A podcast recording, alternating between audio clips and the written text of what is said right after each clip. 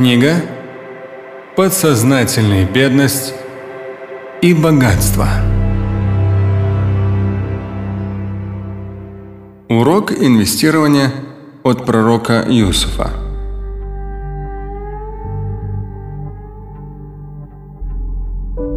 О выстраивании правильного отношения к материальным благам говорится и в аятах о толковании фараонова сна пророком Юсуфом. Цитата из Корана.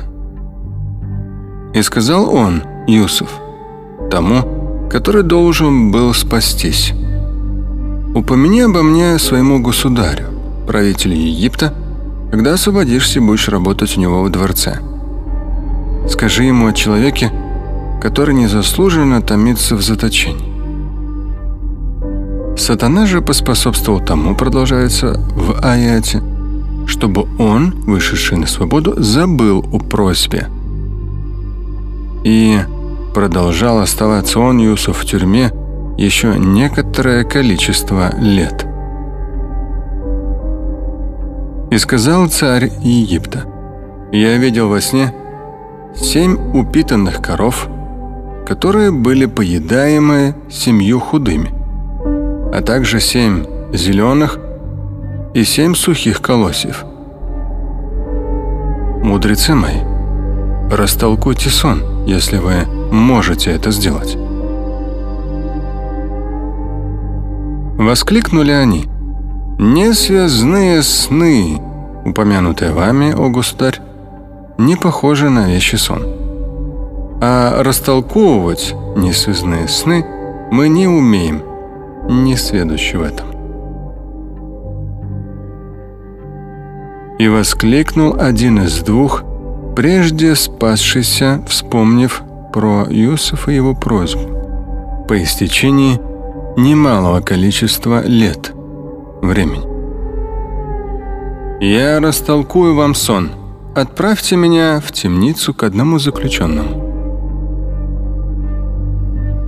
«О правдивейший!» Ведь Юсуф в свое время ему, этому человеку, растолковал сон, и все сбылось. А потому, придя к Юсуфу, все еще находящемуся в темнице, он обратился. В аяте идет «О правдивейший Юсуф Иосиф, растолкуй нам сон, в котором семь упитанных коров поедаемы семью худыми, и в нем же семь зеленых и семь сухих колосьев. Я хотел бы вернуться к людям и желал бы, чтобы они узнали о том, что же это все-таки значит». Он ответил, то есть Юсуф. Усердно сейте, засеивайте все на протяжении семи лет. А все то, что вы соберете, оставляйте в колосе и складывайте в хранилище. За исключением того малого, что необходимо для пропитания. После этого – Наступит семь тяжелых и засушливых лет, которые поедят все то, что было складируемо вами. Народ будет питаться тем, что отложили в первые семь лет. Кроме того, что может все-таки остаться сбереженным для очередного посева. Затем, по истечении этих 14 лет, наступит год которое принесет людям обильные дожди, как следствие урожай, плоды которого будут необычайно сочны. И они, люди, будут их выжимать. Священный Коран, 12 сура, с 42 по 49 аяты включительно.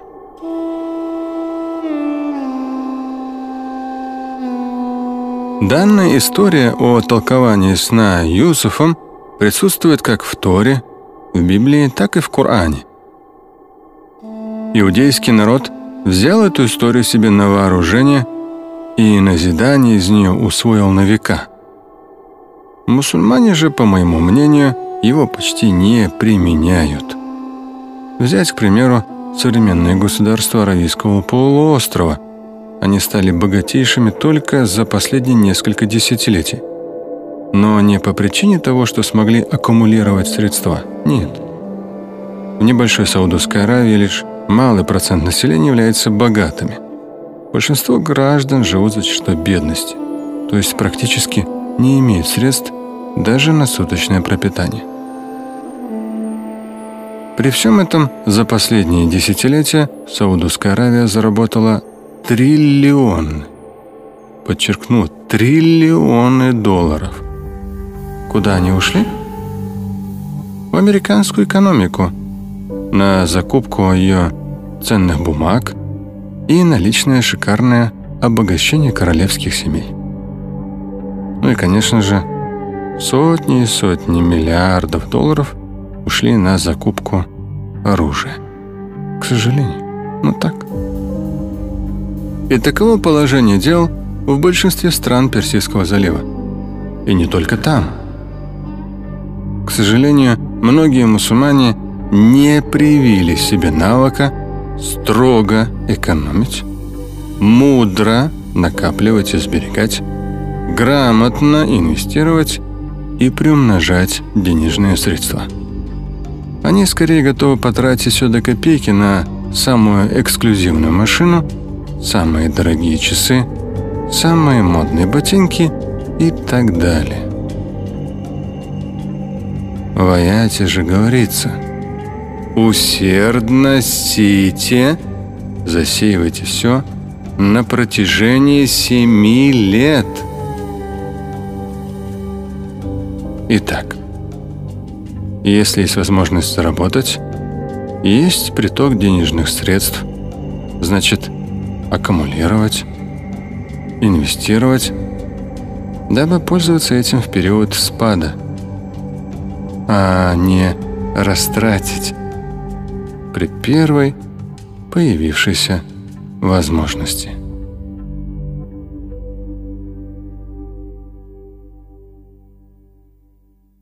Слушать и читать Шамиля Аляутдинова вы можете на сайте umma.ru. Стать участником семинара Шамиля Аляутдинова вы можете на сайте триллионер.life.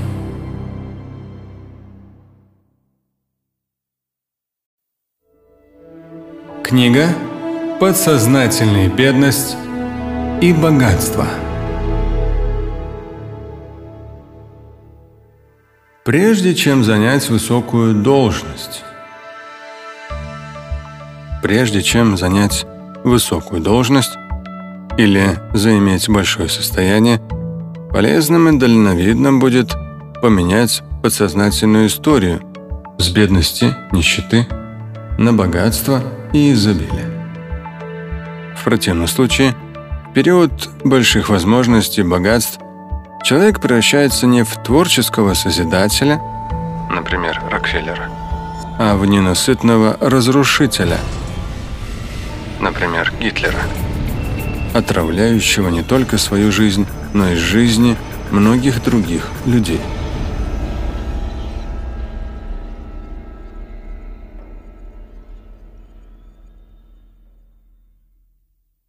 Джон Рокфеллер – Имя Рокфеллера стало символом богатства. Он жил с э, большим комфортом, но не выставлял своих богатств на показ, как другие миллионеры. Джон Рокфеллер родился в 1839, умер в 1937. Основатель компании Standard Oil, владелец 16 железнодорожных и 6 сталелитейных компаний, 9 банков, 6 пароходств, 9 риэлторских фирм и трех апельсиновых рощ. А кроме того, один из величайших филантропов Соединенных Штатов. В 1917 году личное состояние Джона Рокфеллера оценивалось в 900 1200 миллионов долларов. Ну, то есть 1200 миллионов – это 1 миллиард 200 миллионов, что составляло 2,5% от тогдашнего ВВП Соединенных Штатов. В современном эквиваленте Рокфеллер владел примерно 150 миллиардами долларов, и он до сих пор является богатейшим из людей. По состоянию на 2000-е годы Джон Рокфеллер считается самым богатым человеком за всю историю. Журнал Forbes оценивал его состояние в пересчете на эквивалент 2007 года в 318 миллиардов долларов, тогда как самое большое состояние того времени, 2007, это Билл Гейтс, составило около 50 миллиардов.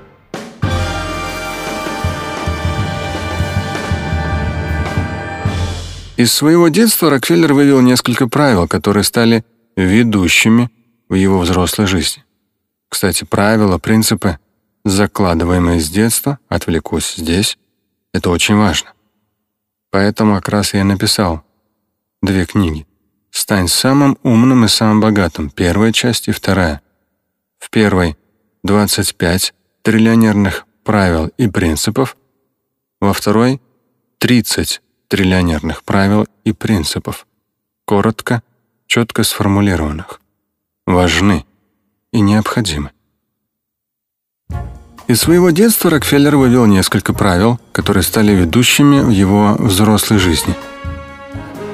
Первое основано на здоровом образе жизни. Глядя на пьющего отца, беспутно прожигающего свои годы, на мать, страдающую от этого, Рокфеллер полностью отказался от алкоголя и табакокурения. Еще одно из жизненных правил также подарил, в кавычках, ему отец. Насмотревшись на него, мальчик возненавидел разгульный образ жизни. Так сработал отрицательный пример. Рокфеллер был верным мужем, хорошим отцом. Считал себя бизнесменом-христианином, поэтому с самых ранних лет 10% своего дохода Джон Рокфеллер стабильно использовал на благотворительность, перечислял в помощь Баптистской церкви. За всю жизнь он перечислил туда более 100 миллионов долларов. По нашим деньгам это серьезные деньги. Тогда 100 миллионов долларов, и сейчас это очень разные вещи, отмечу. Кроме этого, Около 80 миллионов долларов Рокфеллер пожертвовал Чикагскому университету. Также он выступил создателем и спонсором Нью-Йоркского института медицинских исследований.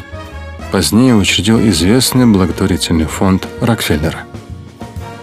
Под конец жизни Джон Рокфеллер раздал на благотворительные нужды около полумиллиарда долларов, то есть примерно половину своего состояния.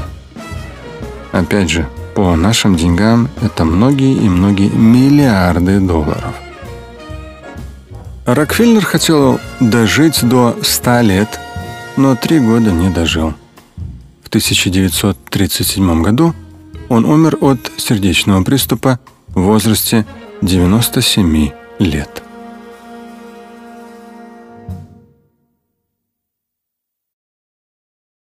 А теперь в контексте прежде чем занять высокую должность, если мы привели пример как положительный пример Джона Рокфеллера, то как отрицательный пример, да, высокая должность, но в итоге разрушение. Это уже Адольф Гитлер. Meine Arbeit für richtig hältst, ob du glaubst, dass ich fleißig gewesen bin, dass ich gearbeitet habe, dass ich mich in diesen Jahren für dich eingesetzt habe, dass ich anständig meine Zeit verwendet habe im Dienste meines Volkes. Gib du jetzt deine Stimme ab. Wenn ja, dann tritt für mich ein, so wie ich für dich eingetreten bin. Многие люди даже не подозревают, что Адольф Гитлер родился в 1889 умер в 1945 -м. Так вот, многие даже не подозревают, что он был не только самым злейшим тираном в истории, но и одним из самых богатых писателей всех времен. Гитлер написал книгу «Моя борьба», в оригинале «Майн Кампф». Написал он ее в 1923 году, отбывая пятилетний срок в тюрьме Ландсберга за организацию неудавшегося пивного путча. Его книгу писали под диктовку двое сокамерников Гитлера – Рудольф Хесс и Эмиль Маурис в течение полутора лет. Изначально Гитлер использовал идею написания книги как способ выплатить накопившиеся долги за юридическую защиту. Он не ждал большого успеха от книги, а лишь надеялся, что она станет популярна среди членов национал-социалистической партии. Книга «Моя борьба» была опубликована в 1925 году и за первый год была распродана тиражом в 9 тысяч экземпляров, что не принесло Гитлеру никаких доходов. Но как только его политическая карьера пошла в гору, книга начала продаваться лучше. В 1930 году Гитлер продал 55 тысяч экземпляров книги. В 1933 году, когда Гитлер становится канцлером Германии, его книга распродается тиражом 850 тысяч экземпляров. Когда он приходит к власти, правительство закупает 6 миллионов экземпляров его произведения для немецких солдат и простых граждан. В Германии каждая женатая пара в день своего бракосочетания получала экземпляр книги бесплатно в подарок. На пике популярности книги Гитлер зарабатывал по миллиону долларов в год. На 2012 год с учетом инфляции эта сумма составила бы 12 миллионов долларов в год. Зарабатывал с продажи книги. 12. В общей сложности, до того, как Гитлер покончил жизнь самоубийством в 1945 году, книга была распродана тиражом в 10 миллионов экземпляров. Таким образом, он заработал почти 8 миллионов немецких марок, что с учетом инфляции на 12 год, 2012, составило бы 152 миллиона долларов. Гитлер заработал достаточную сумму, которая подлежала налогообложению в 10 миллионов. Однако он быстро простил себе эту сумму, когда стал канцлером Германии. Доходы от продажи бестселлера принесли Гитлеру огромное состояние, за счет которого он смог вести расточительный образ жизни, покупая коллекции мерседесов и роскошные особняки по всей стране. Еще будучи бедным и заключенным под стражу, Гитлер написал письмо агенту по продажам Mercedes-Benz в Мюнхене, у которого просил выдать ему кредит на машину его мечты Mercedes модели 1140. Агент ему отказал, но вскоре Гитлер приобрел целый парк с автомобилями Mercedes. Он тратил свое недавно заработанное состояние на роскошные дома, включая знаменитую резиденцию Бергхоф, что стало штаб-квартирой нацистской партии. Гитлер вложил миллионы долларов на покупку и ремонт своего дома в Бергхофе, который превратился из небольшого коттеджа в шикарное поместье с библиотеками, стеклянными стенами, бассейнами, теннисными кортами – огромными гаражами и предметами роскоши. Гитлер также заработал десятки миллионов долларов на лицензировании своего образа, используемого в различных политических целях. В период своего правления Адольф Гитлер разрешал использовать свое изображение на почтовых марках и плакатах, что служило целям пропаганды у нацистов. Однако использование изображения Гитлера не было бесплатным. Технически правами на портреты Гитлера владел немецкий фотограф Генрих Хоффман, но многие историки сошлись во мнении, что он был лишь марионеткой. Все доходы получал сам фюрер. Гитлер нарисовал сотни картин за время своей работы художником в Вене. Многие из них были изъяты правительством США после Второй мировой войны. С ростом власти Гитлера росли продажи его бестселлера. благодаря которому ему удалось разбогатеть. Деньги позволили Гитлеру не только вести расточительный образ жизни, но и послужили почвой для осуществления его злобных целей. Слушать и читать Шамиля Аляутдинова вы можете на сайте umma.ru. Стать участником семинара Шамиля Аляутдинова вы можете на сайте триллионер.life.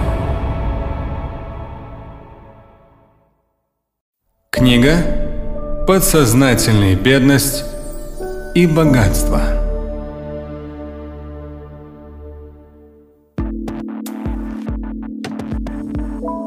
Уметь брать на себя ответственность за большие цифры.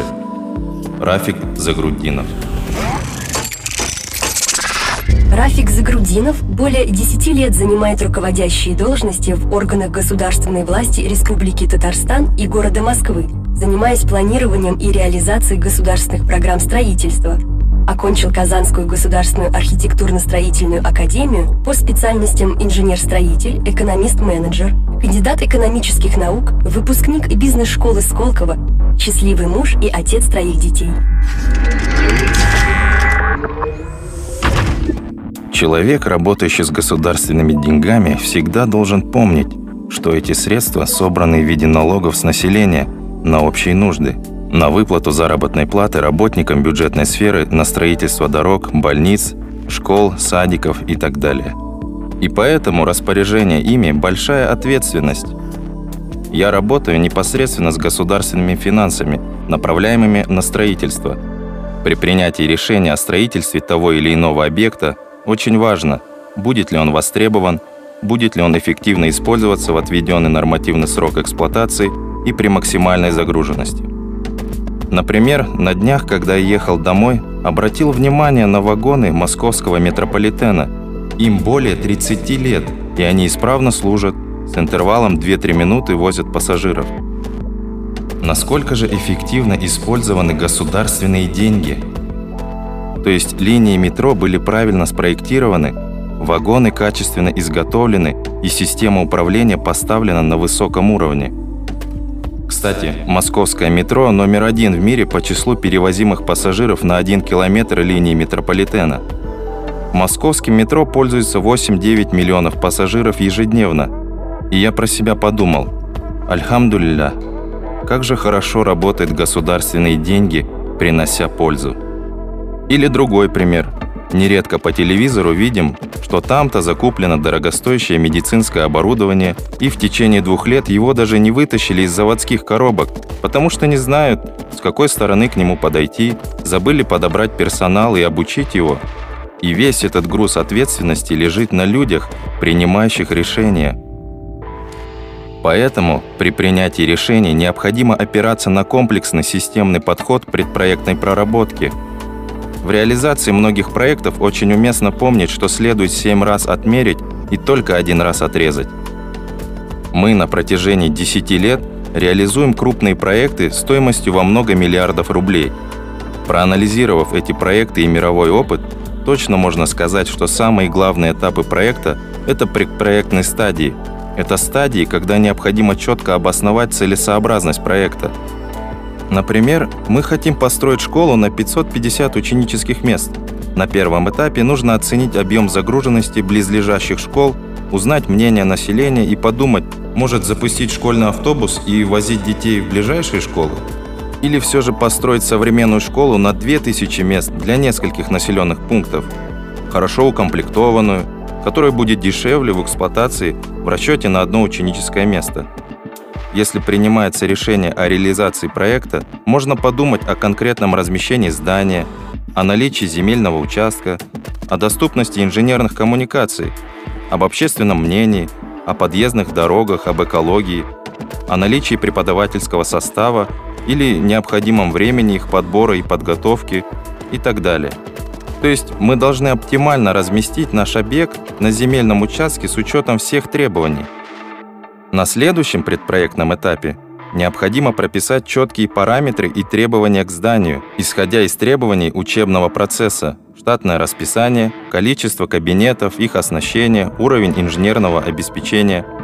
И на последнем этапе необходимо подготовить качественную, тщательно проработанную проектно-сметную документацию ПСД, как с инженерно-технической частью, так и с эстетической, а также сформировать бюджет проекта, который включает в себя все затраты, связанные с его реализацией. Очень многие проекты в России начинаются без четко сформированного бюджета и останавливаются на полпути ввиду нехватки средств.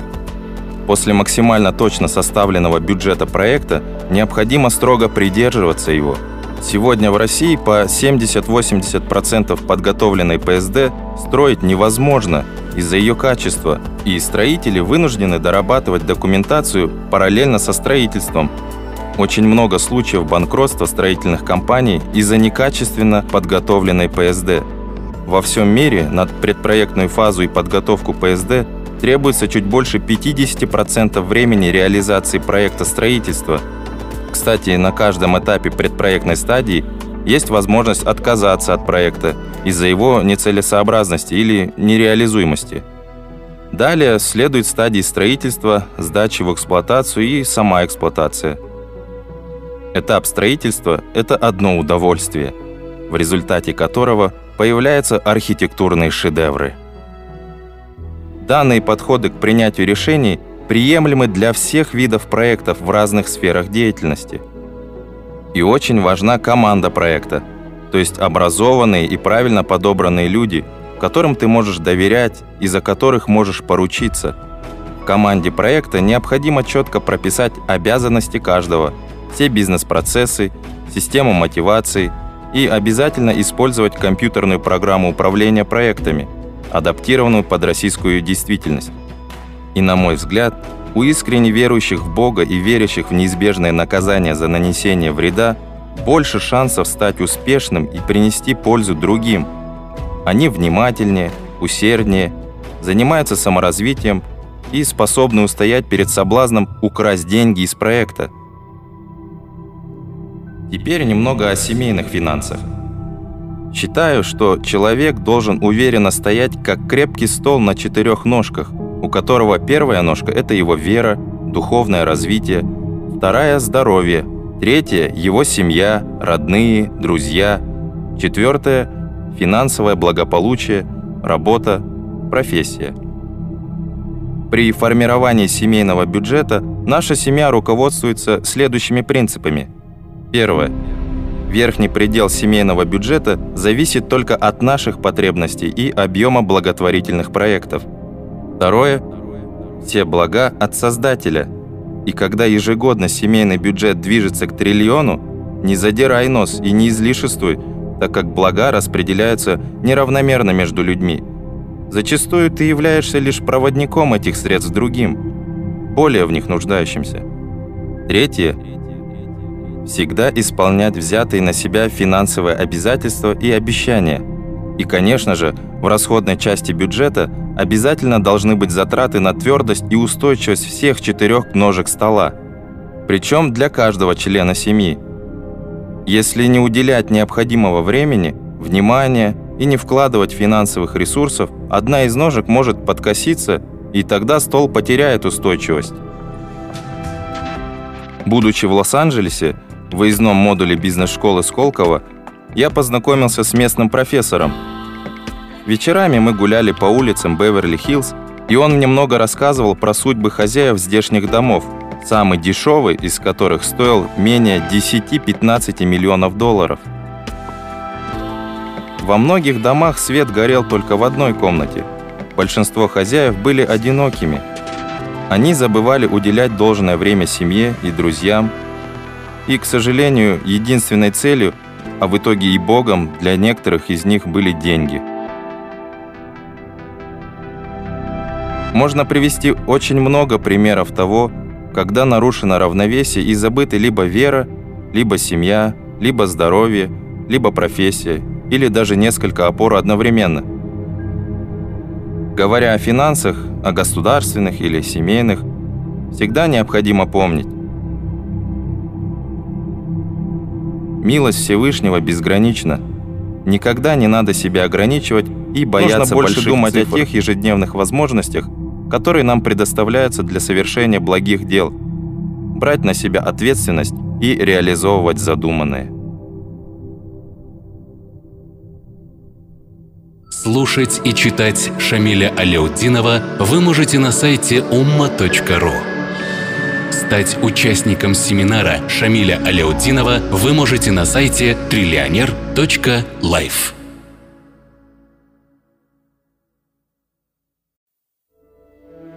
Книга «Подсознательная бедность и богатство». Таких, как ты, меньшинство. Пойми. Первое. Таких, как ты, меньшинство. Второе. Деньги любят тишину. И третье. Брать на себя ответственность за собственную жизнь и за жизнь других людей – удел сильных и волевых.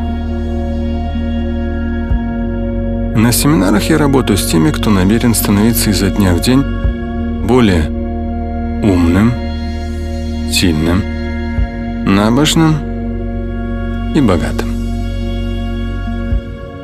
Но моим слушателям и всем, кто постепенно входит в триллионерную тематику, а это триллионер.life, следует учесть, что серое большинство, более 80% любого общества, не любят тех, кто пытается выделиться, становясь сильнее, влиятельнее и богаче. В любой среде, мусульманской, христианской, атеистической и так далее, большинство обоснованно ненавидят богатых и успешных, обоснованно в кавычках.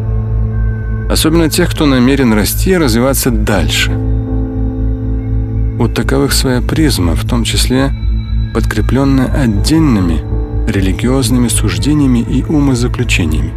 То есть у этого большинства обоснованно ненавидящих своя призма. Согласно статистике, только 3% населения России называют собственный бизнес главным источником своих доходов. Представьте себе, только 3%.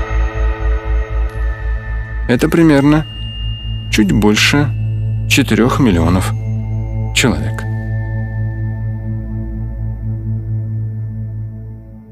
Для сравнения, в Соединенных Штатах таких насчитывается 14% или 24 миллиона человек.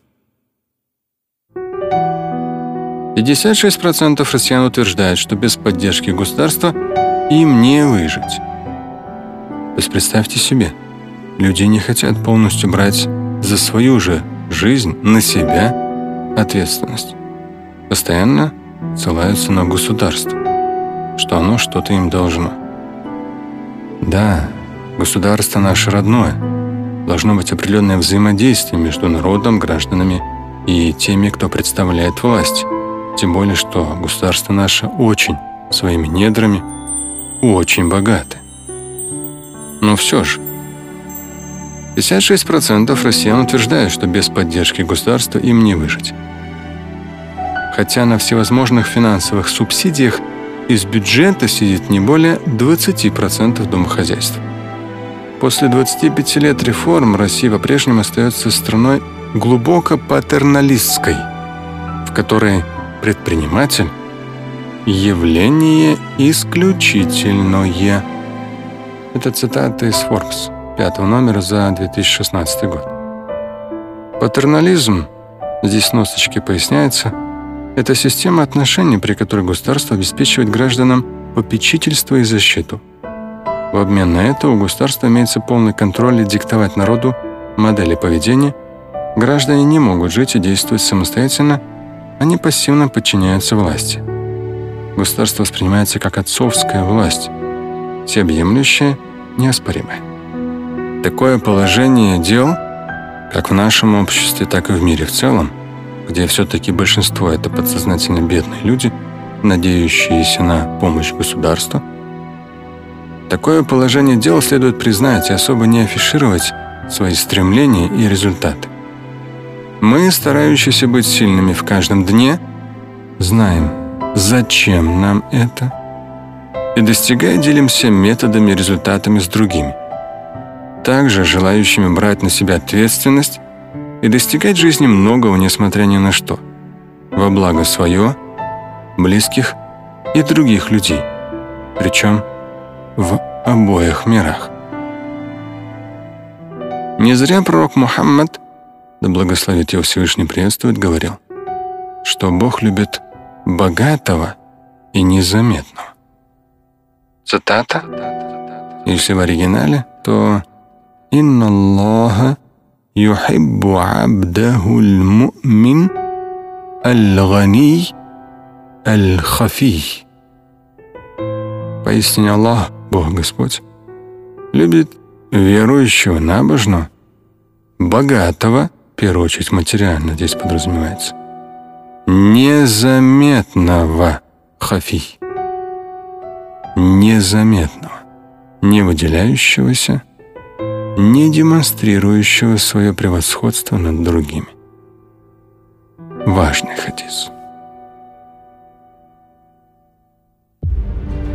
Слушать и читать Шамиля Аляутдинова вы можете на сайте umma.ru. Стать участником семинара Шамиля Аляутдинова вы можете на сайте триллионер.life.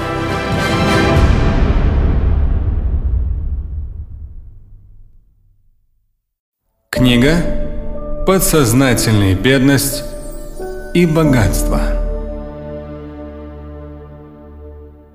Начало пути. Мечтать не вредно. Булат Динеев. Булат Динеев, генеральный директор компании СП «Башкирские инженерные сети» Уфа, амбассадор компании APL, учредитель благотворительного фонда «Потери нет». Каждый бизнес в России строится только на личности. Нет ни одного механизма, который бы работал сам по себе. Нет личности – нет бизнеса. Даже самая крутая команда нуждается в лидере, который будет вести за собой. Порой ошибаться, может быть, перегибать палку, но растить это дитя, дав ему возможность развиваться. К таким выводам я пришел не сразу. Мне 36 лет, а история моего бизнеса берет начало хм, в детстве. Думаете, я из богатой семьи? Ну, смотря что понимать под словом «богатый». Если брать как производное от слова «бог», то да, мы с сестрой богаты. У нас были две бабушки, одна из которых помогала растить внуков, учила татарскому и арабскому языкам, Бабушка читала намаз, и мы благодаря ей познакомились с Кураном, увидели практику ислама. Другая бабушка, директор магазина, в котором отоваривались продуктами самые влиятельные люди города. Так что в детстве я не ощущал какого-то дефицита. Достаток был, тем более, что у родителей имелось свое хозяйство. Коровы, бычки, куры. Жили мы в лесничестве, где работал отец. Мама преподавала музыку, потом стала домохозяйкой. Именно она научила меня не ябедничать и не жаловаться на жизнь. Воспитывала не нытика, а настоящего мужика. Наверное, по меркам 80-х семья жила очень хорошо. Но это хорошо было заработано в том числе и моим трудом. Выращенных кур я продавал на рынке, летом на велосипеде возил по садам молоко, сметану, яйца. Никто не заставлял. Мне было интересно заработать деньги и отдать их родителям. Коммерческая жилка появилась еще в детстве. Хотя самому мне деньги были не нужны. Все необходимое и так покупали родители. Первым в классе я получил игровую приставку Дэнди, потом дома появился видеомагнитофон, редкость по тем временам. Хотя в то же время я весь год проходил в синей фуфайке и в кирозовых сапогах. И мне это нравилось. Впервые я понял, что значит жить без денег, когда в семье начались проблемы – Родители разошлись, У сестры уже была своя семья, и мы с мамой остались вдвоем. Мне тогда было около 15 лет. Конечно, родные в меру возможностей помогали, но все хозяйство легло на меня. По пять часов в день я тратил на уход за коровами и птицей. Кроме того, подрабатывал. Помню, как получил зарплату в лесопитомнике, принес ее домой, и мне купили форму. Работал даже на лесоповале, освоил бензопилу «Урал», выполнял нормы и получил как вальщик леса шестой разряд. В 16 лет я поступил в аграрный университет на факультет лесного хозяйства. Почему? Хм. В голове была сплошная романтика. Лес, экспедиции, охота. Позднее понял, что все не так. Ну, учился отлично, получал повышенную стипендию. Наш с мамой бюджет был всего 700 рублей в месяц. Хм. Да, тяжелый период. Однако, однако мы об этом никогда не говорили. Продолжали жить, не унывали и не зацикливались на проблемах. Конечно, я брался за любую работу, включая физическую. Ну, благо силы здоровья хватало. А когда родственники помогли мне купить старую шестерку, начал таксовать. Ну и с деньгами стало легче. Мы с зятем, мужем сестры, много думали, каким бы бизнесом заняться, прорабатывали разные планы. В итоге вместе с его дядей я занялся сантехникой. Может, повлиял опыт деда, который когда-то был инженером в Тресте, баш-сантехмонтаж. А может, просто поймали волну. В те годы пошла мода менять квартиры железные трубы на пластиковые. Мы стали давать объявления в газетах. И оказалось, что такие услуги в Уфе предлагают лишь два человека. Заказы шли большим потоком. Взяли помощников, а моя задача была обговорить детали с клиентом, отвести людей и материалы на объект. Снабдить, в общем, всем необходимым. Зарабатывали неплохо. Но через год решили перейти на другой уровень. Я договорился с крупной компанией и стал получать заказы на большой объем работы. Если раньше мы выполняли разовый заказ на тысячу-полторы рублей, то теперь эта цифра выросла чуть ли не в 200 раз. Один из первых солидных объектов — кафе «Кулинария» в центре города. Вся сантехника, инженерия была сделана нами. Подрядчику понравилось. Появился новый заказ — водоснабжение и канализация в здании известного банка. Потом были рестораны, коттеджи и девятиэтажные дома. Число людей вокруг меня росло, причем работали все на доверии. Я не регистрировал юрлицо, не было ни ИП, ни ООО. Просто договаривался, столько-то будете работать, столько получать. Все по-честному. Когда необходимы были какие-то официальные реквизиты, меня выручали друзья из разных компаний, которые доверяли мне. Ну, естественно, налоги я платил, как полагается. Может показаться, что моя дорога в бизнес была гладкой и безопасной. На самом деле, на самом деле всякое бывало. Например, очень хотел найти партнера, с которым можно было бы работать вместе, но кидали. Кидали, подставляли меня не раз.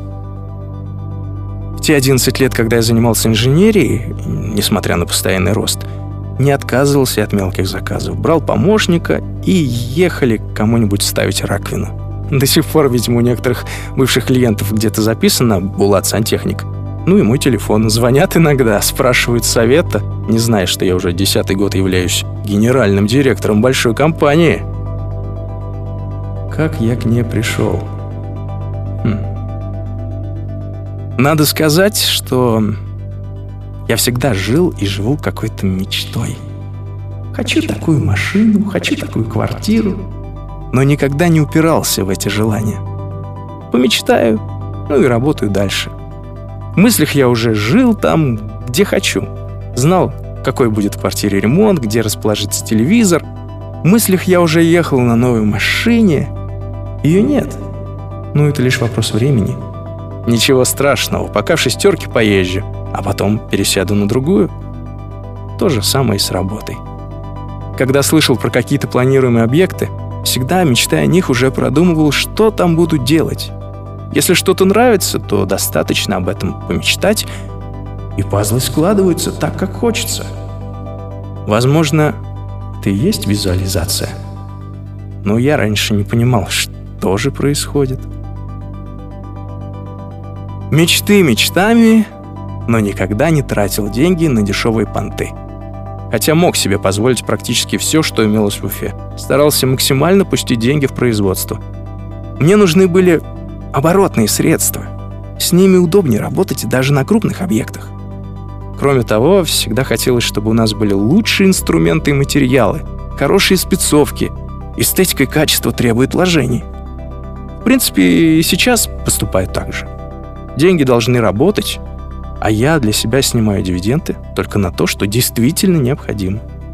Не понимаю, как, заработав первый миллион, кто-то покупает в кредит машину за 2 миллиона, при этом не имея нормального жилья, не вкладывая фундаментальные вещи. Нужно уметь тратить столько, сколько вам нужно для жизни без излишков. Вообще я по жизни коммерсант. Я никогда не жил только единственным делом, всегда параллельно вел еще несколько проектов. Одно время занимался оптовыми поставками лакокрасочных материалов из Тольятти. Дело шло так успешно, что в определенный момент появилась дилемма – заниматься продажами или строительством. Но в итоге готовый бизнес, связанный с лаками красками, отдал отцу и сестре, а сам полностью ушел в строительство. Там была сплоченная, проверенная команда, люди которых я не мог бросить. Мы планомерно шли к новому уровню, росли, и все чаще заказчики говорили, что пора бы нам собирать портфолио своих работ. Так, почти 10 лет назад появилась наша компания «Сантехническое предприятие «Башкирские инженерные сети». Работало в ней около 20 человек. Сегодня же только ИТРовцев у нас более 30, а количество рабочих меняется в зависимости от объемов заказов. В начале пути наш оборот был максимум ну, 10 миллионов в год. Сейчас же порядка полутора миллиардов. Постепенно мы вышли на специализацию строительства медицинских объектов. Построили республиканский роддом, причем я был генеральным директором генподрядной организации. Прошел школу строителя на практике, от бетонных работ до отделки. Недавно успешно сдали в Уфе перинатальный центр федерального значения. Это все высокотехнологичные комплексы, в которых отопление – водоснабжение, канализация, электрика, все системы должны сдружиться и работать как единый механизм, соответствуя огромному количеству норм и требований. Очень сложные объекты, но и мне это нравится. Я, я патриот республики и люблю свой город. Стараюсь не для того, чтобы сказали «Булат, молодец», а чтобы сделать лучше. Так меня воспитали родители. Сейчас я мечтаю о том, чтобы СПБИС вышла на несколько миллиардов – ну, то есть одновременно реализовывать на разных площадках проекты на эту сумму. Люблю масштаб. В других проектах я выступаю как инвестор, партнер, иногда в качестве локомотива или авторитетного советника. В любом случае, партнеры — это мои друзья.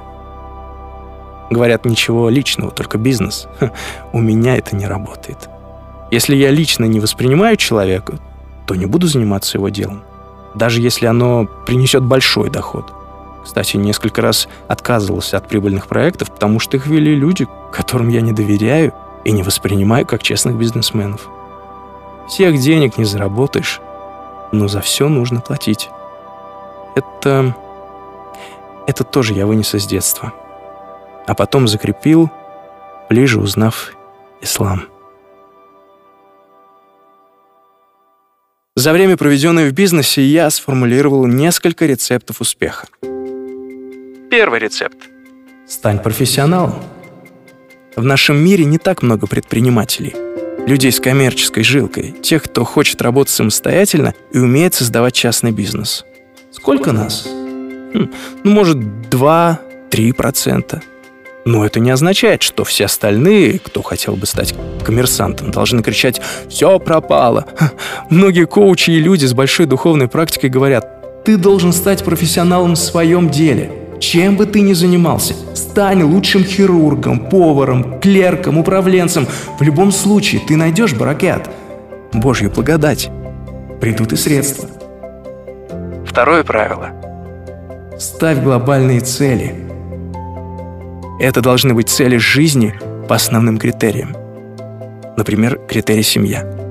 У меня будет столько-то детей – мы будем жить в таком-то доме. Я буду супругой одной единственной любимой до конца дней своих, жить с семьей, вкладывать в развитие детей Это цель. Если говорим про критерии работы и бизнес, то надо изначально ставить глобальную цель и поэтапно ее сокращать. Ну, конкретизировать. Будучи школьником, абитуриентом, студентом, определи, что тебе интересно и куда ты будешь идти, как на праздник, каждый день. Получая образование, начни задумываться, а где я буду работать? К концу университета определись с целями, что конкретно я хочу от жизни. Не останавливайся, иди к своим целям. Говорят, мечтать не вредно. Вредно не мечтать. Нужно мечтать. Мечта и цель фактически одно и то же. Ну, я ставлю между ними знак равенства. Третье правило.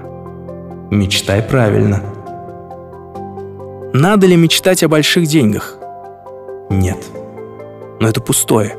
Это не цель, а всего лишь деньги. Что такое миллион долларов? Да сумка с пачками купюр. Нужно мечтать более материализованно о вещах разных, предполагая, что много денег в этот момент у тебя уже есть. Все, что имеется в голове в качестве мечты цели, на каждом этапе будет сопровождаться определенным количеством денежных средств.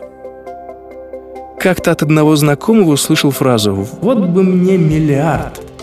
Я спросил, а знает ли он, что такое миллиард и для чего он нужен? Тот не смог внятно ответить. Ну, машин, квартиры, родителям помочь. Я спросил тогда, но этот миллиард должен через год превратиться в 2 миллиарда, через 3 года в 5-7 миллиардов. У тебя есть понимание, как это сделать? В чем смысл получения миллиарда, если ты не знаешь, как его потратить? Ну, инвестировать. Ты даже сохранить его не сможешь. На любом этапе жизни человек получает денежных средств ровно столько, насколько он готов к ним, чтобы деньги не возвысили и не понизили его, не увели с пути.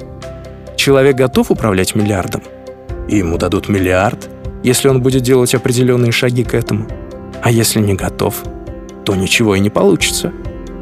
Так что просто мечтать о деньгах, ну это пустое. Ничего не получишь. Деньги сопровождают тот уровень, на который ты становишься каждый день.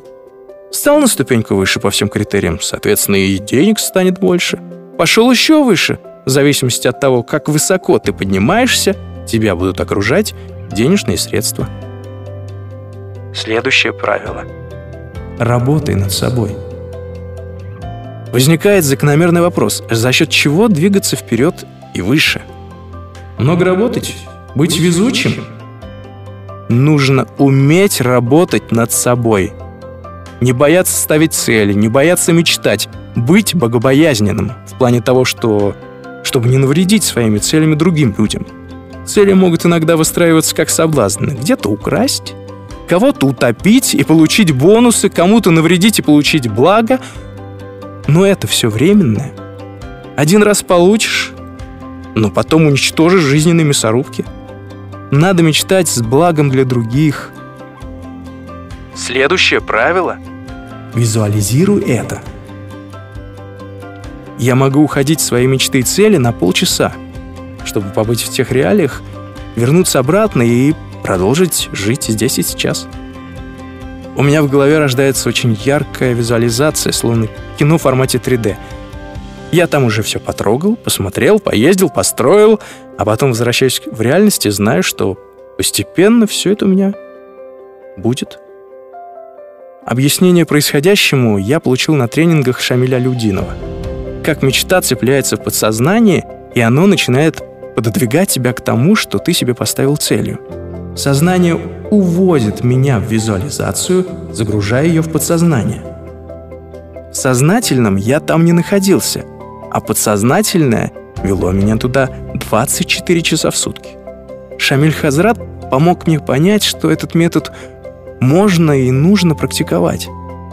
Для тех, кто не посещает его тренинги, есть книги с тематики о триллионере, и, и все они учат тому, как работать со своим сознанием. Первый вопрос, который задает Шамиль Хазрат на тренинге, что для вас самое главное в жизни? И дает ответ, с которым я абсолютно согласен, спокойствие в душе. Да, это и есть ключ ко всему, потому что спокойствие в душе включает в себя все. Я спокоен за то, что будет сегодня и завтра. С благодарностью к Творцу воспринимаю все стрессы, болезни, неудачи и с такой же благодарностью принимаю все хорошее. Альхамдулиля.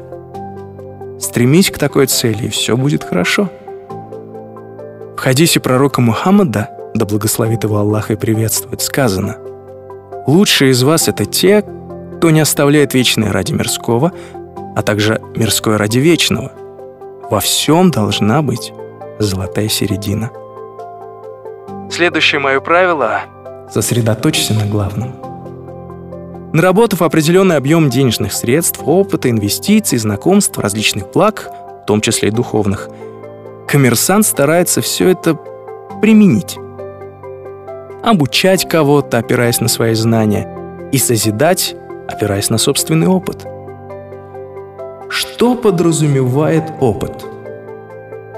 Плюсы и минусы, обжегся, пошел не в ту сторону. Все это для того, чтобы затем показать людям прямую дорогу к хорошему, к благому. Дорога в рай, она, она огромная, очень широкая, но даже с этой дороги есть пути схода, куда нас заманивают. Иди сюда, здесь лучше. Соблазнов много. Чтобы пройти по этой дороге, необходимо сосредоточиться на главном, вернее, на 20% главного в каждой сфере жизни. Что для меня главное — семья, работа и мое здоровье. Кто я на сегодняшний день? Прежде всего, управленец.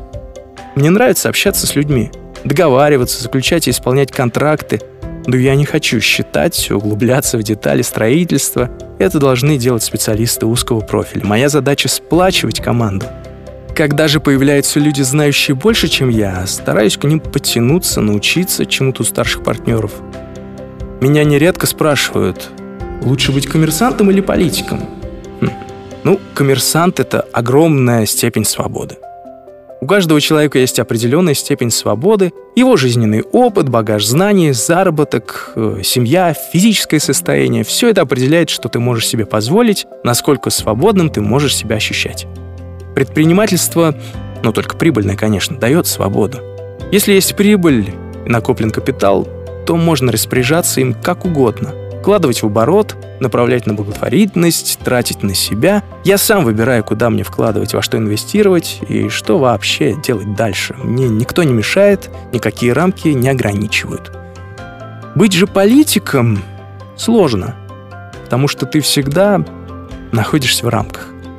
Да, у политиков широкий круг общения, но у коммерсанта общаться проще – когда ты богат, но скромен, плюс занимаешься социальными проектами, ты вызываешь интерес, и на твой светлый образ будут обращать внимание. Общение тебя найдет. Сначала человек работает на свой имидж, на свое «я», а потом имидж работает на него. Конечно, хороший имидж не появляется сам по себе, и для него нужны деньги, чтобы как минимум выглядеть хорошо, правильно питаться, ну, следить за здоровьем. Но главное — работать над собой — Движение и мечтание, постановка целей. Я всю жизнь занимаюсь спортом. Люблю движение общение. Не могу долго сидеть на одном месте или путешествовать в одиночестве. Ну, не терплю пустой траты времени. Когда у меня рождаются идеи, я делюсь ими с людьми более умными и опытными, мне интересно мнение другого человека. Появилась мысль, зафиксировал ее, начинаю обрабатывать как со своей, так и с чужой точки зрения – Собираю все мнения, анализирую, прорабатываю досконально, отметая ну, то, что не понравилось. Следующее мое правило — меняйся сам. В Священном Коране сказано, Всевышний не изменит положение дел человека, пока человек не изменит самого себя. Надо только понимать, в чем себя изменить. Просто сесть и подумать, чем ты недоволен? Переедание, недосыпание, алкоголь. Все негативные моменты вплоть до мелочей. Например, например, как ты себя называешь в гневе? Что ты чувствуешь, когда тебе плохо? Вот раньше, ударившись, например, я ругался. Блин, да что за... Вот сейчас, ударяясь, чувствую боль и говорю «Альхамдулилля». В моих мыслях всегда особо стояло число 33. Всегда думал, что как только мне будет 33 года, жизнь в корне поменяется. Я, я ждал эти 33. Ну, так и получилось. Именно три года назад я познакомился с Шамилем Аляудиновым, благодаря супруге начал снова практиковать ислам.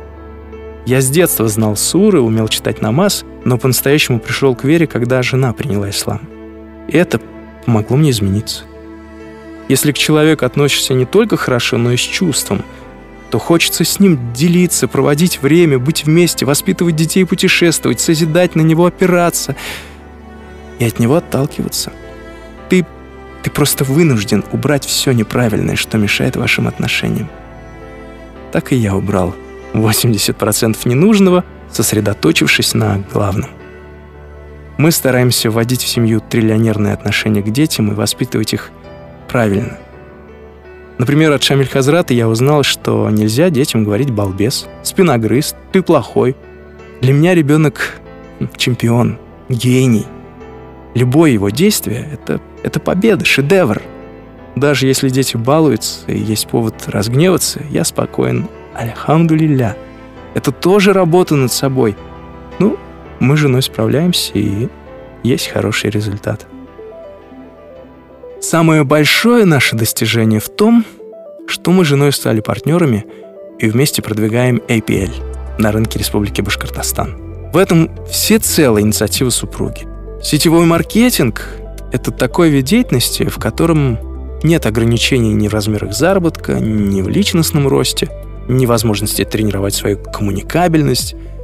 Грамотно выстроенный сетевой маркетинг — вот самый настоящий триллионерный бизнес — до 33 лет я был, можно сказать, практикующим мечтателем, но к этому возрасту у меня появилась определенная база. Сегодня у меня в голове порядок, и я, я поэтапно двигаюсь к целям. Триллионер, сетевой маркетинг, ислам помогают мне упорядочить мою базу. Загоревшись триллионерной тематикой, я захотел помогать людям стать на путь истины. Для меня лично это ислам. Но если говорить о нашем обществе, ну, было бы хорошо, чтобы человек хотя бы время от времени задумывался и захотел искоренить что-то плохое. Под брендом делового клуба «Ферзь» мы проводим на площадках Уфы 8-10 общественных массовых мероприятий в год. Пропагандируем спорт, здоровый образ жизни, семейственность, позитивное восприятие мира. На наших праздниках нельзя сквернословить, курить, употреблять алкоголь. Мы говорим о нравственности – Привлекаем духовных лидеров и медийных персон, которые могут дать людям мотивацию к жизни. Пусть думают о хорошем и, и меняются в лучшую сторону. Следующее правило – продавай грамотно. Читаю сейчас книгу про систему продаж, и мне очень нравится идея о том, что мы каждый день продаем все. Весь день состоит из продаж. Звучит странно? – Пугает такая мысль. Но на самом деле так и есть. Общаясь с человеком, мы однозначно продаем себя. Чтобы нас восприняли положительно. Я вот такой-то, я сделал то-то. Приходим домой, говорим о своих достижениях жене, тоже продаем себя, чтобы она еще больше была уверена, какой у нее муж молодец. И для детей становимся примером, продавая свои заслуги. Папа заработал денег, что-то купил для них – все мы делаем это, не осознавая, что на самом деле продаем себя всегда и везде. Хм. Но продавайте по-умному. Например, чтобы переговоры были успешными и эффективными, можно их структурировать. Начать с разговора, например, о погоде, продолжить личными положительными историями, перейти к основной сути, ну, тому, ради чего все собрались, закрепить результаты, завершить встречу на позитивной ноте, рассказав смешную историю из жизни, ну или анекдот – Поднимите настроение собеседникам. Оставьте о себе самое благоприятное впечатление, но помните, инициатива завершения переговоров исходит от вас. Общение должно быть дефицитным. Выдавайте положительную информацию дозированно, чтобы людям захотелось еще с вами пообщаться в следующий раз. И 99% гарантии, что после встречи о вас сложится самое положительное мнение, а человек станет чуточку лучше. Следующее правило — целься.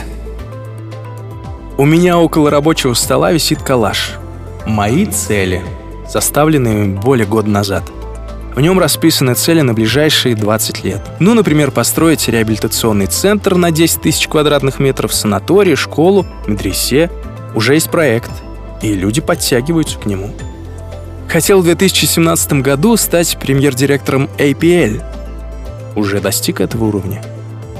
Теперь осталось вовлечь в структуру 25 стран. Но это новая цель. Хочу построить большой дом, родовое поместье на 2 гектара земли, иметь фермерское хозяйство на 200 коров, уже есть 50, создать частную спортивную школу. Школу регби уже открыли, а я являюсь учредителем Федерации волейбола и Федерации регби. Хочу в 2019 году 5 детей, четверо уже есть, альхамдулилля, стать автором трех книг в 2035 выучить английский и арабский языки, организовать лучшие охотничьи угодья. Есть 34 тысячи гектар в аренде на 49 лет. Осталось сделать их лучшими. Вот мои цели. И этот калаш действует. Опять же, своим сознательным я визуально закидываю программу в подсознание, и оно само работает. Я же буду делать все от себя зависящее по всем направлениям, а подсознание пусть подсказывает, где правильно, где лучше — может, кому-то мои цели покажутся нескромными, но не нужно мыслить скромно. Ставить себе рамки ориентироваться на шаблоны. Нужно ломать стереотипы. Например, предлагаю всем избавиться от стереотипов, касающихся сетевого маркетинга. Мы с женой это сделали и открыли для себя новый мир. Сетевой маркетинг. Мне это нравится. Мультилевел маркетинг зародился в США почти сто лет назад – Наработан большой опыт, существует много обучающей литературы. В Японии 87% продаж происходит по схемам сетевого маркетинга. В нашей стране пока около 70% реакции на сетевой маркетинг, но это негатив. Ну, конечно, сказались 90-е годы, когда много людей пострадало от финансовых пирамид, э, рвачества и нечистоплотности первых российских сетевиков – триллионер помог нам с женой найти правильный подход к сетевому бизнесу.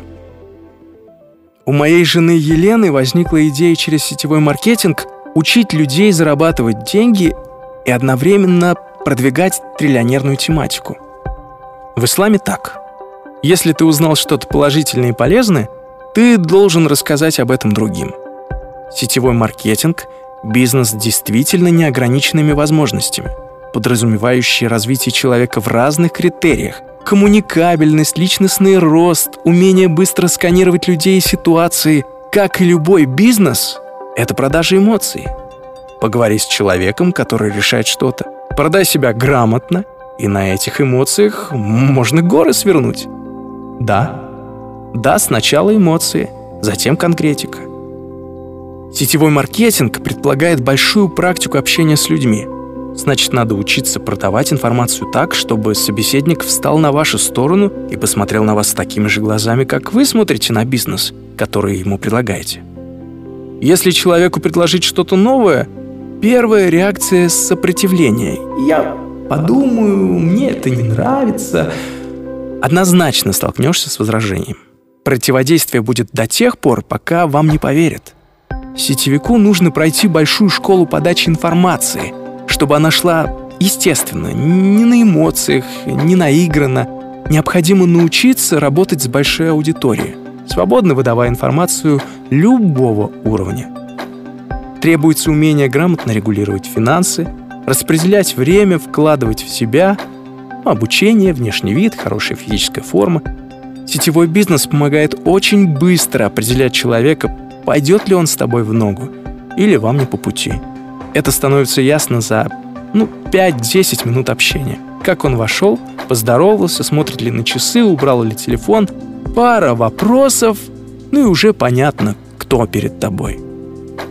Экономишь свое время и действуешь продуктивно по закону Паретта, сосредоточившись на 20% главного и отсекая 80% второстепенного. Правда, такое умение быстро разбираться в людях приходит не сразу, ну, с опытом – мне понадобилось около полутора-двух лет в сетевом бизнесе. Другой важный момент сетевого маркетинга – человек учится быть хорошим. Ну, плохое ведь всегда отталкивает, а хорошее притягивает. И когда говоришь о правильных вещах, реакция тоже положительная. Мне нравится, что хороший сетевик – это человек «да». Говоришь, что есть новый продукт – да, отлично. Есть интересная идея – да. Эти люди обладают навыком держать свои эмоции и выдавать их порционно, причем только положительные. Они много работают над собой, например, не смотрят телевизор, чтобы не загружать подсознание негативной информацией информационным фастфудом. Они читают книги Шамиля Алиудинова, Брайана Трейси, занимаются спортом, вкладывают время и силы в детей. В результате складывается положительный образ, который позволяет им притягивать к себе множество людей. А заработав авторитет в глазах людей, им легко строить свой бизнес. Но чтобы стать хорошим сетевиком, нужно много над собой работать. Маны небесной не будет. Сетевой маркетинг — это очень хорошие заработки.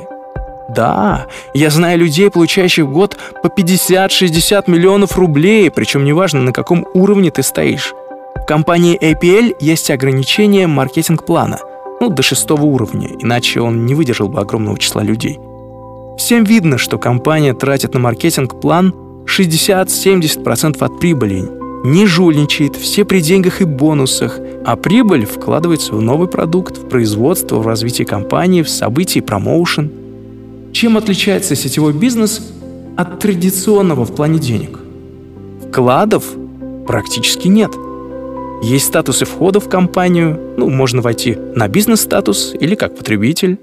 Любой статус подразумевает выкуп определенного количества продукции по первичной цене. Можете употребить его лично или угощать людей, или использовать для продажи. Если продукт не будут покупать, то не будет смысла сети существовать. Как зарабатываются деньги? Основной бонус структурный, например, выстроить свою структуру из тысячи человек. Если в месяц каждый потребитель купит продукцию на 2000, то реализация составит 2 миллиона, а личный заработок того, кто выстроил структуру 10%, это 200 тысяч. Правильное построение целей, пошаговое их достижение, спокойствие в душе, уход от негатива, положительная мотивация сознания – эти принципы сетевого маркетинга востребованы в любом бизнесе. Поймете схему работы, изучите ее и станете лучшим. Вас увидят – предложит что-то интересное, и вы сможете реализовать свой потенциал. Я считаю, что сетевой маркетинг надо преподавать в университетах еще на втором курсе, чтобы к окончанию учебы информация уложилась в голове. Тогда выпускник поймет, что он превосходит других в умении общаться, спокойно ладить с людьми, искать информацию, свободно чувствовать себя в социуме без страха перед аудиторией, смотреть в глаза людям и говорить то, что хочешь. Мы в APL. Много времени тратим на обучение. Одна из тем, которыми занимаемся, звучит несколько высокопарно. Лидерство во имя служения. Ты становишься лидером во имя служения людям, народу, стране, потому что чувствуешь в тебе много потенциала. Поэтому ты должен стать лидером. У тебя это получится. И ты научишь других и сделаешь мир лучше – я реально смотрю на сетевой маркетинг как на серьезный бизнес и хочу развивать его. Мне нравится им заниматься. Это дело, дело для души. Таких положительных эмоций не испытываешь на обычной работе. Кстати, кстати, все чаще перекладываю сетевые правила на жизнь СПБИС. Ну, например, при проведении мероприятий компании, в премировании сотрудников, в общении с людьми. Сетевой бизнес — это океан — который можно исследовать много лет, чтобы стать суперсетевиком. Когда меня спрашивают, чем вы занимаетесь, я говорю, сетевым маркетингом. Мне интересна реакция людей. Я хочу до конца понять сущность сетевого маркетинга, вывести своих людей на высокий уровень и вместе с ними тратить десятину своего дохода на социально полезные дела. Это... это и есть лидерство – лидерство во имя служения.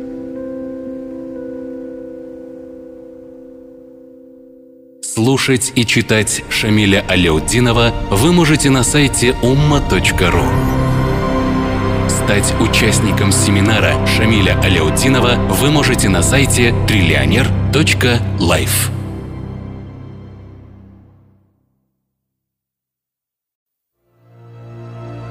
Книга «Подсознательная бедность и богатство». Все успеть. Подсознательно бедные могут как бездельничать, обвиняя в своих неудачах кого-то и убежденно полагая, что все им должны, так и очень много работать, постоянно опаздывая и мало что успевая. При этом их материальный достаток не приумножается. Они где-то в ожидаемом счастливом будущем, выходных, отпуска или пенсии. Подсознательно богатые сосредоточены на главных 20%. Найти их отмечу, отвлекусь, найти эти главные 20%, сосредоточиться на них и реализовать их, в этом вам поможет мой ежедневник триллионера.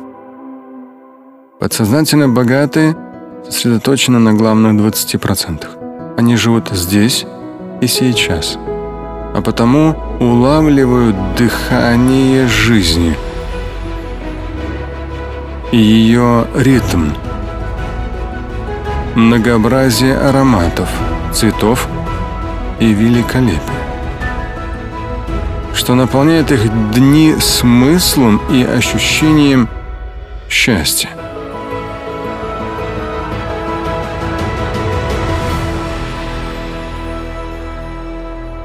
Пусть даже некоторые из них не знакомы с принципом Паретта, но у них есть сфокусированность внимания на главном. Отсеивание, либо делегирование всего второстепенного и доведение начатого до победного конца. Последнее, кстати, дает серьезный скачок дофамина. То есть, когда вы довели начатое до конца, это скачок дофамина одного из гормонов, награждающего нас ощущением счастья. И доведение до конца, победного конца, высвобождает большое количество энергии. Такой человек с удовольствием может сразу переключаться на другой созидательный процесс, будь то общение с супругой или детьми, занятие спортом, глубокий восстанавливающий сон или активное участие в интимной части семейной жизни. Они здесь и сейчас полны созидательной энергии и счастливы. Несколько рекомендаций о том, как успевать делать главное. Первое. Устройтесь поудобнее за рабочим столом. Поставьте рядом термос с травяным чаем, вашу любимую кружку – и три хороших финика, либо кусочек высококлассного шоколада. Можно и чашечку кофе с молоком и медом. И теперь не позволяйте себе отвлекаться, пока не доведете начатое до конца. Каждые 45 минут приседайте по 20 раз и отжимайтесь. Рабочее помещение должно быть изначально проветрено. Второе. Знайте свои высокоэффективные периоды времени в сутках и тратьте их только на самое главное, требующее от вас концентрированности и сосредоточенного труда. Строго, в каждом дне и без выходных. Третье. Ваши ежедневные, еженедельные дела и самодисциплина – должны быть подсознательно мотивированы вашими годовыми и более долгосрочными планами. Год, пять, десять. Планы должны быть прописаны на бумаге или в электронном файле. И вам следует понимать, зачем мне все это. Понимать, и что в итоге. Поймите, Белки в колесе – это подсознательно бедные люди. Они работают периодами, когда обстоятельства вынуждают и заставляют их.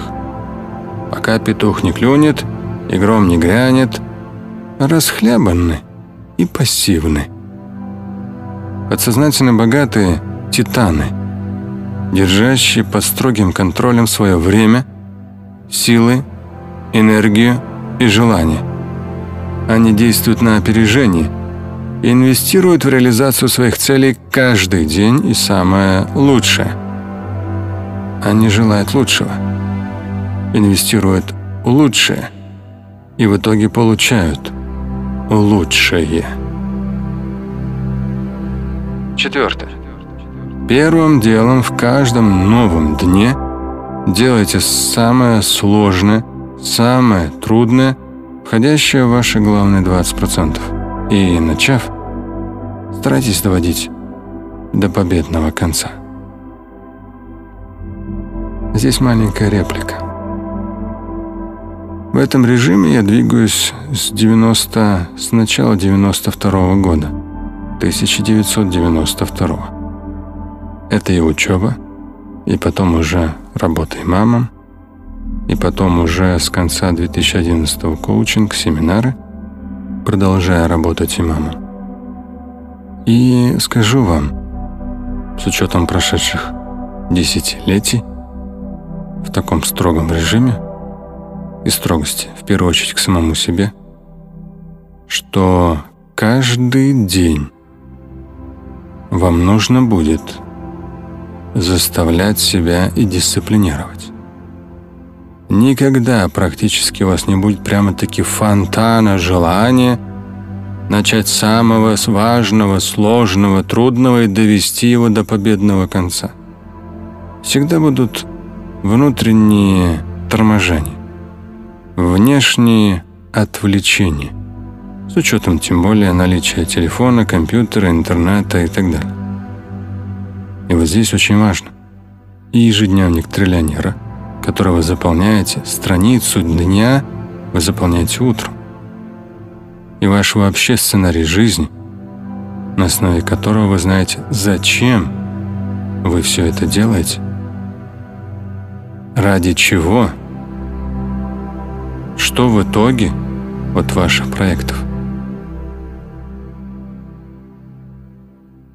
Буквально сегодня читал одну статью, отложил себе в свое время из электронного Forbes на рабочий стол и пока жевал свой завтрак, буквально минут десять, я не могу просто так жевать, будь то завтрак, обед или ужин, и ничего при этом не делать. Все равно глаза могут читать, уши могут слушать. И уста, если это дома за ужином вместе с детьми и супругой, то можно многое обсудить или послушать. А родителям очень важно слушать. Так вот, интересная была статья о том, что разные этапы, да, кризисные. У кого-то и в 20 лет, и в итоге все равно будет и в 30, и в 40-45, и вот некий потолок карьеры в 40-45 лет, там как раз статья была об этом. Но в том числе в ней некая такая статистика или же фрагмент из какой-то книги, но суть. Люди идут на работу ради трех вещей. Первое ну, – банальное, всем понятное зарабатывание денег. Ладно. Второе – карьерный рост. Ну хорошо. Третье – те проекты, которыми они занимаются. Их жизненная миссия. И вот я сам себе, анализируя, то есть я обычно читаю, прочитала предложение, потом дальше откусываю. Что-то жую, продумываю, анализирую, не только челюстью, но и головой. И вот как раз там было «Идет на работу ради денег». Я ради денег не иду, как имам, как богослов, мне никто ничего не платит. Ладно. Второе – карьера.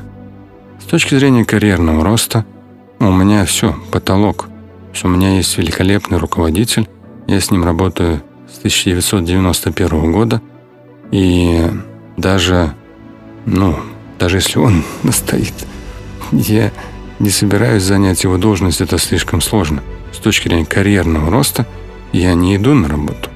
У меня его нет, этого карьерного роста. Просто есть определенные ответственности, обязанность перед Богом, перед руководителем, сотрудниками людьми. А вот третий пункт – миссия. Как раз таки, когда люди задумываются о том, что они оставляют в этой жизни. То есть те проекты, которые вдыхают в их жизнь смысл, дают некое наполнение, осознание. Вот это да, соглашусь. Это очень важно. Это очень нужно – И когда этим занимаешься многие годы и десятилетия в моем случае, то получаешь хороший результат. Побочный эффект финансовый, да, соглашусь. Тоже есть, и он должен быть. Если вы умеете считать деньги, то доллар к доллару в итоге даст вам миллион. И дай бог очень последовательных, разумных, низкорисковых инвестиций. И опять же, как земных, так и вечных. И во всем этом вам очень серьезный помощник, наставник для вас, мои три книги по финансам. «Финансы триллионера» – первая. «Подсознательная бедность и богатство» – вторая. И «Деньги под контролем» – третья. Очень важны. И понимать своих начинаете учтите только при повторном, вдумчивом чтении. Теперь к следующему материалу. Его название Таких, как ты, меньшинство. Слушать и читать Шамиля Аляутдинова вы можете на сайте umma.ru. Стать участником семинара Шамиля Аляутдинова вы можете на сайте триллионер.life.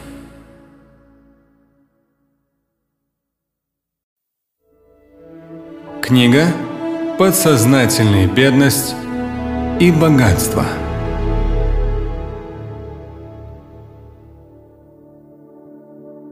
Босс – это тот, кто развивается сам и развивает бизнес. Самат Урмагамбетов. Самат Урмагамбетов – предприниматель из Казахстана, основатель группы компаний «Центр Групп». Я родился и вырос в казахстанском селе в самой обычной сельской семье. После школы и службы в пограничных войсках поступил в Алматинский институт инженеров железнодорожного транспорта. Такой выбор я сделал, потому что в то время стабильная работа и зарплата оставалась только на железной дороге.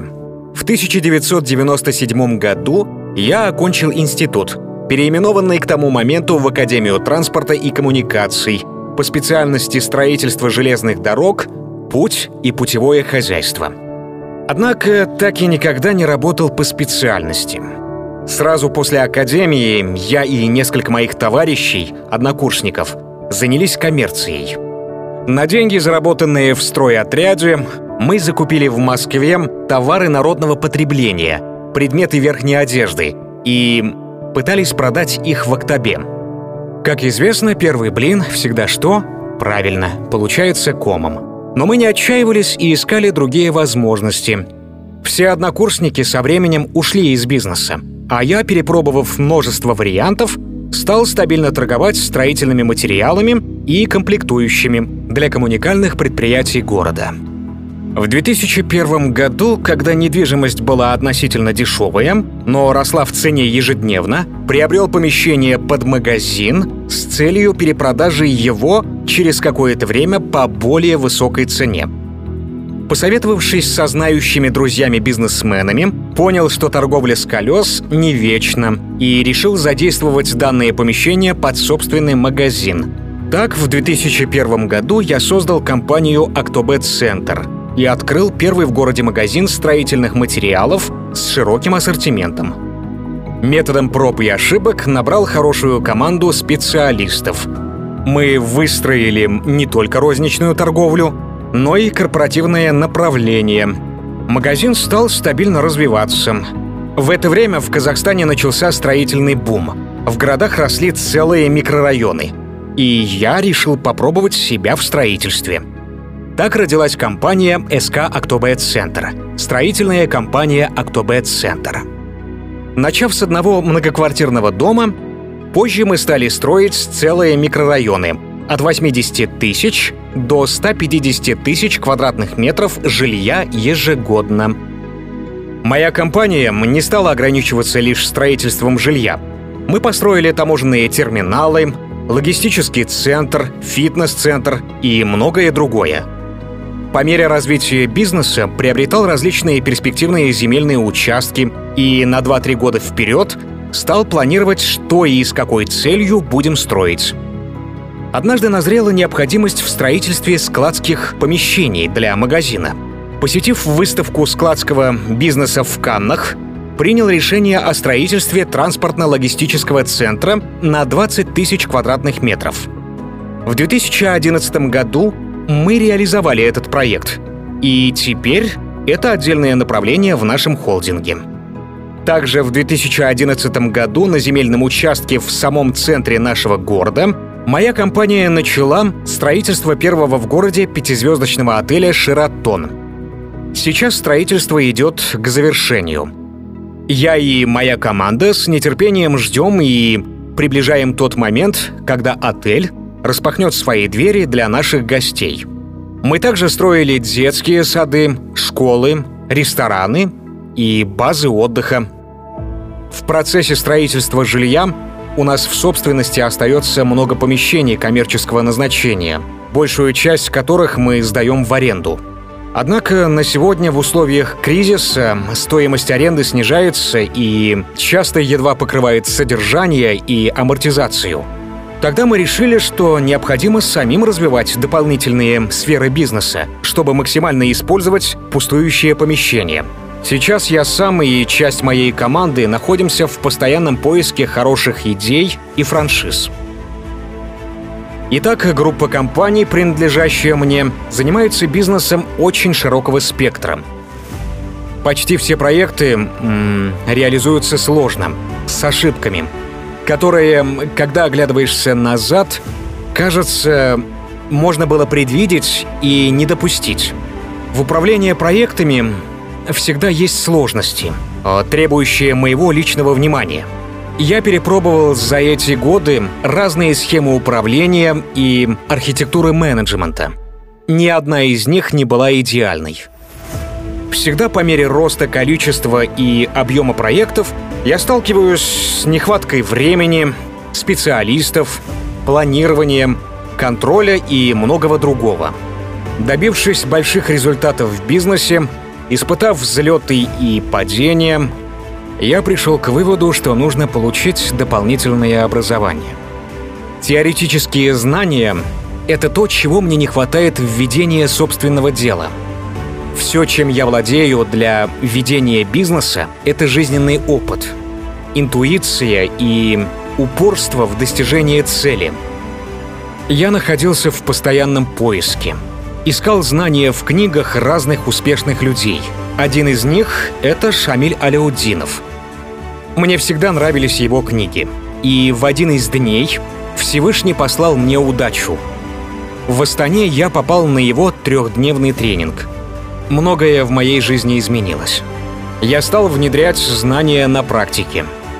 Это дало мне новый стимул — и осознание необходимости в постоянном самосовершенствовании.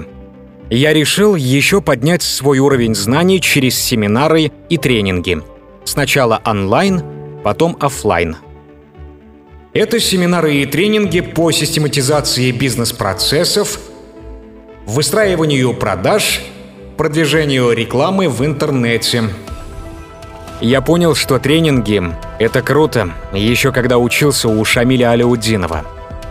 Роберт Киосаки писал, что университеты не дадут того, что дают семинары и тренинги. Все же не зря Стив Джобс бросил университет и был в постоянном поиске идей, в чтении книг выдающихся людей. Семинары и тренинги — это еще и компания успешных и продвинутых людей. Вместе со всеми ты входишь в состояние драйва — командные игры, преодоление страха и сомнений, когда ты, к примеру, должен позвонить э, как минимум 20 людям в день. Эти игры сопровождаются быстрым обменом информацией. Выстраивая свои правильные намерения, улучшая внешние мотивации, входишь в состояние потока. Чувствуешь, как стираются границы. Получаешь обратную связь от тех людей, кому обратился через СМС или по WhatsApp, от которых даже и не ждал приветствия. За короткое время можно изменить себя в лучшую сторону. Каждый день, меняя свои привычки, я научился заставлять себя тренировать силу воли. Шамиль Хазрат научил меня рано вставать. В 5 или в 5.30 утра. Успеваю все. Ходьба по 5-6 километров, заполняю ежедневник триллионера, проговариваю установки. Сегодня я четко понимаю, что возможности моей компании не ограничены только проектами в Октябре. И для достижения амбициозных целей собственник компании большую часть времени до 80% должен заниматься стратегией. Я принял решение об изменении структуры управления и выделил два контура – стратегический и операционный. Развитие компании оставил за собой, а для решения операционных задач ввел должность исполнительного директора. Делегирование это самое сложное, что пришлось мне испытать при изменении модели управления. Всегда кажется, что ты лучше своих сотрудников знаешь, что и как надо делать.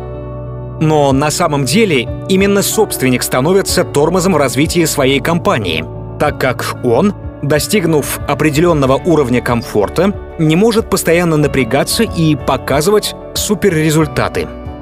Сложнее всего осознать, э, что ты собственник, как оперативный руководитель уже не нужен компании.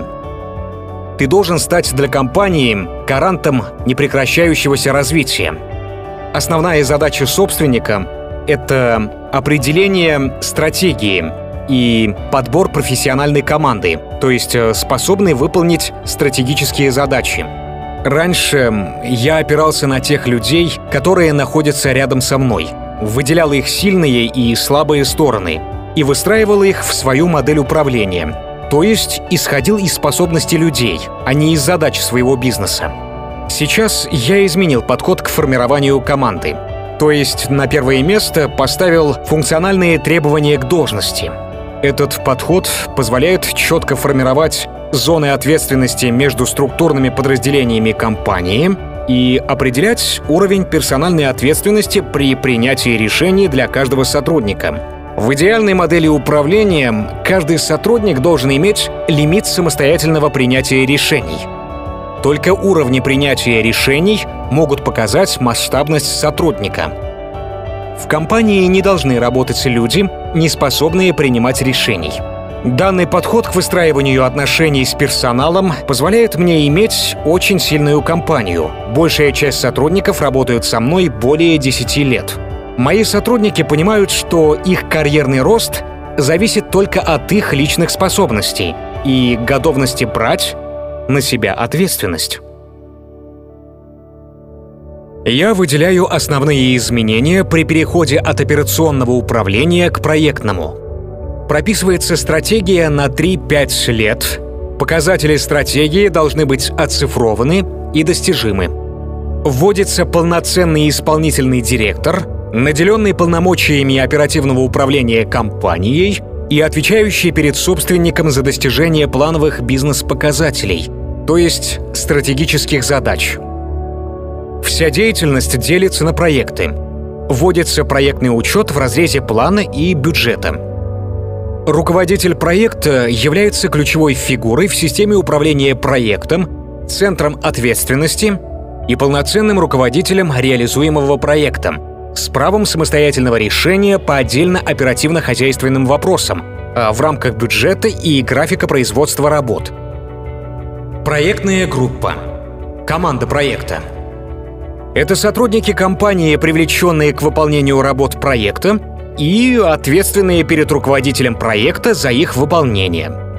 Персональный состав каждой команды проекта по должностям и функциям инициируется руководителем проекта и утверждается исполнительным директором.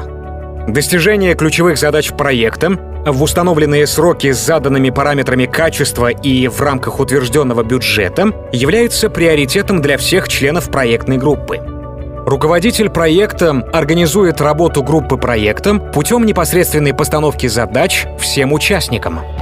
Сотрудники структурных подразделений закрепляются за проектами и исполняют проектные задачи под управлением руководителя проекта.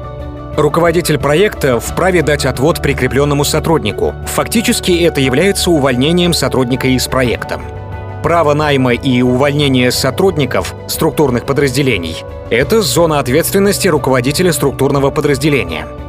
Руководитель проекта концентрирует усилия всех участников команды на ключевых задачах проекта и ведет к установленным результатам. Вы знаете, я бы хотел выразить огромную благодарность Шамилю Алиудинову за приглашение участвовать в его проекте. Думаю, моя история этим не заканчивается. Она только начинается. И вы знаете, друзья, я буду очень рад поделиться с вами достижениями моей компании. Всем спасибо и до новых встреч. Слушать и читать Шамиля Аляутдинова вы можете на сайте umma.ru. Стать участником семинара Шамиля Аляутдинова вы можете на сайте триллионер.life.